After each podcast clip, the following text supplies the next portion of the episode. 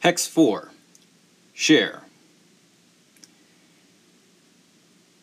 The group descends into the depths with torch lit. They soon come upon a portcullis. Beyond, they can see that the passageway has a door on the left hand side. They combine their strength and lift the portcullis, but it makes a loud creaking sound as it pushes up into the ceiling. It echoes down the passageway as they pass under and then let it fall back, clattering to the floor. As they approach the door to examine it, they miss a small arrow slit a few feet from the door.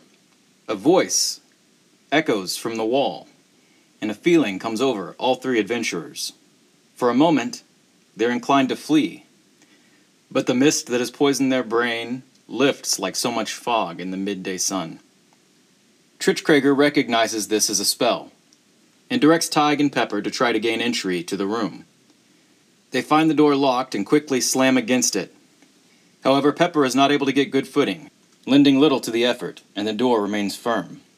The voice echoes again from the arrow slit, and Tig is racked with pain, as if his very organs are being burned from the inside. His armor shudders and vibrates on his body, and he feels as if he is near death. In desperation, the two slam against the wall again, breaking down the door. The adventurers are met by the sight of a small dog like man in wizard robes. He has a wizard's staff, but appears to be getting ready to use it to attack them.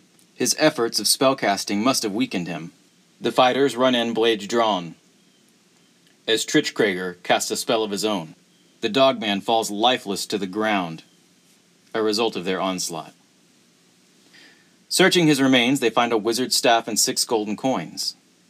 Of most interest is the spell book, which Trichkrager determines to have two second level spells available the spells of Poor Baby and Omnipotent Eye. The adventurers continue down the long hallway, now wary of the dangers of this place. They soon come to a junction with an alcove. There's a smell of death in the air, and a sound from the dark shadows like a multitude of clawed feet. They are attacked by yet another dangerous creature, this one with the body of a centipede and the decaying head of a shrew. Its many legs end in sharp claws. The undead beast rushes forward, but the adventurers make short work of it, cutting it down in a matter of minutes. Behind the scenes, the creature in this encounter was a centipede shrew ghoul. The characters have no idea how close they came to death from this encounter. If the ghoul had hit, even with spite damage, that damage would have been applied directly to the character's speed statistic. This could have led to the paralyzation of the entire party. Due to this effect being an option, the optional speed rules from Tunnels and Trolls 5th edition have been put into effect, and all of the characters now have a randomly rolled speed statistic. This encounter could have been deadly, and the characters don't know how close they came to being wiped out. The only downside is the characters have not learned their lesson about centipede shrew ghouls, and may rush into combat with them next time. Upon searching the alcove, the characters find five randomly scattered copper pieces and a scroll.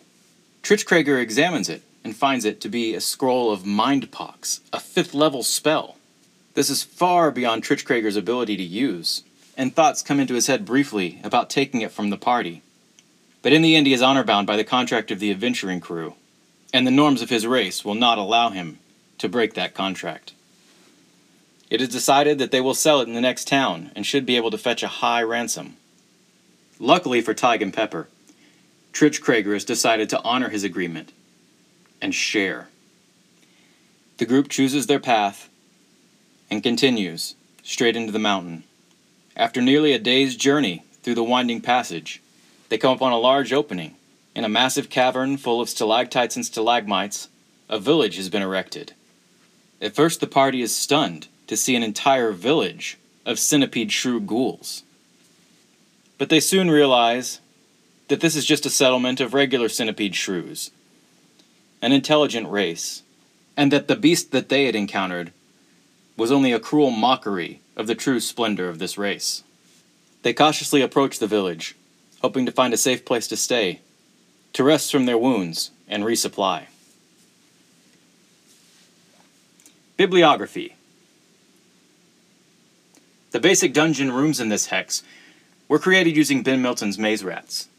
All random monsters and treasure were generated using Richard LeBlanc's D30DM Companion and D30 Sandbox Companion.